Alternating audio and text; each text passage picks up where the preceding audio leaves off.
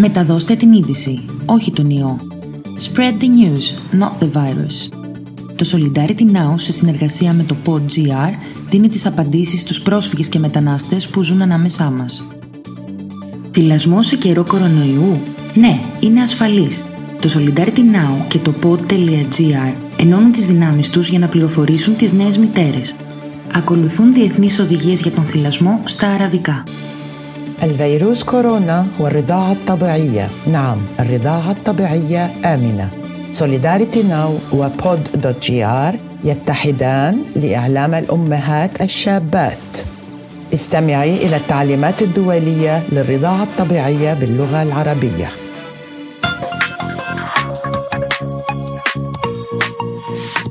انشر الخبر وليس الفيروس. نحن فريق واحد في معركة خفض انتقال الكوفيد 19 نبقى على علم نتخذ الاحتياطات اللازمة ونبقى آمنين لنحمي من حولنا.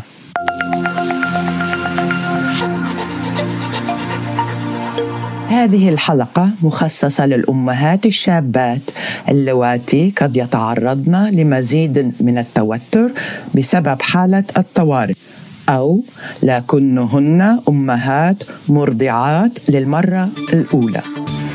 نود أن نشاركن بالتعليمات الدولية للرضاعة الطبيعية دائما بالابتسامة والمسلك الإيجابي.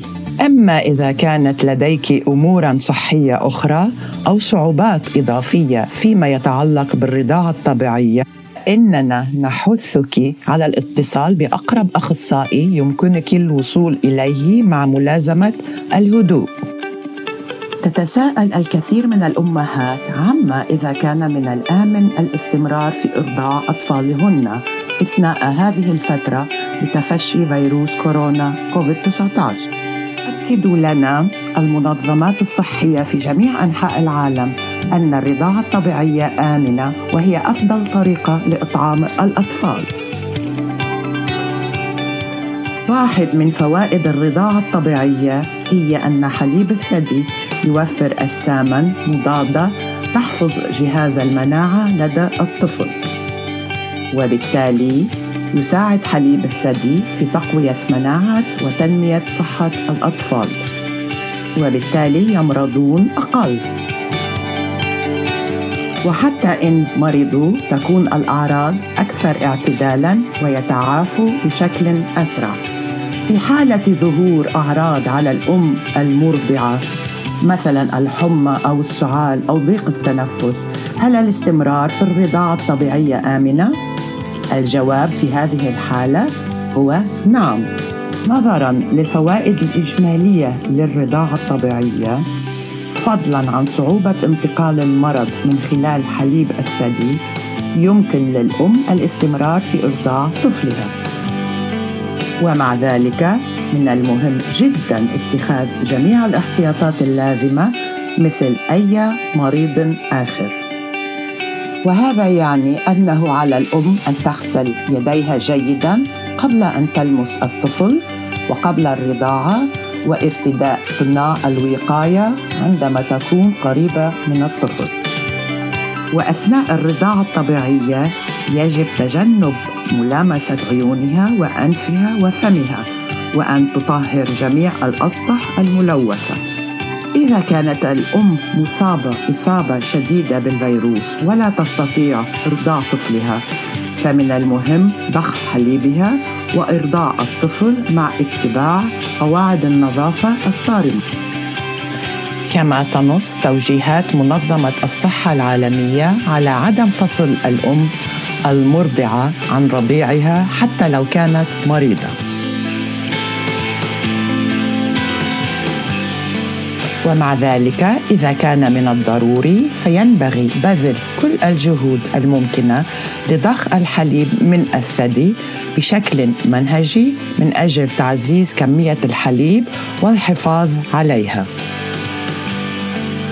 أثناء علاج الأم يمكن الحصول على مضخة الثدي من المستشفى.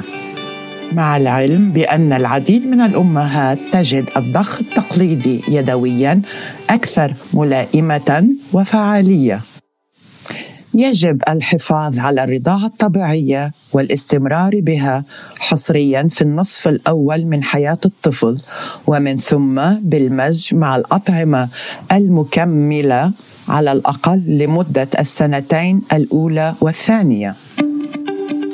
هذا مهم جدا في تكوين جسم الأطفال. وهذه الأهمية تزداد في حالات الطوارئ مثل تلك التي نمر بها حالياً. ليس فقط من أجل مصلحة الطفل ولكن لمصلحة الأسرة بأكملها يجب مواصلة الرضاعة الطبيعية وحتى مع وجود نظام غذائي متنوع يمكن زيادة الرضاعة الطبيعية كعملية إضافية كما أنه من الايجابي إعادة الاستمرار بالرضاعه الطبيعية بعد توقفها لفترة. لا تترددي في طلب المعلومات والدعم من أشخاص ومصادر موثوق بها ومن أمهات لهن خبرة في الرضاعه الطبيعية.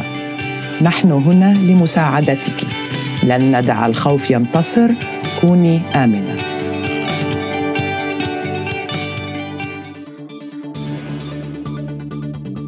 Ήταν το Frequently Asked Questions for Migrants ένα podcast του Solidarity Now σε συνεργασία με το PodGR που δίνει χρήσιμες απαντήσεις σε πρόσφυγες και μετανάστες που ζουν στη χώρα μας.